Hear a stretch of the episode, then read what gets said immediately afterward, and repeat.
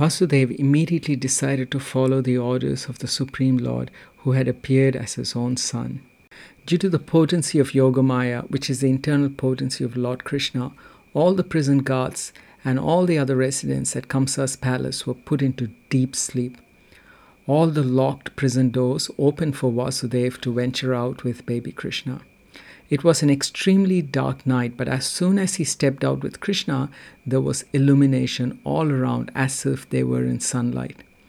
There was also thunder and severe rain outside, but they were prevented from getting wet because Lord Anantashesh, in the form of a large serpent, spread his hood over them from behind.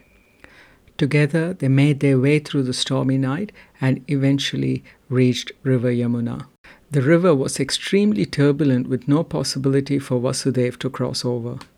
But due to the presence of Krishna, the river parted and gave a clean, safe passage for Vasudev to reach out to the other side.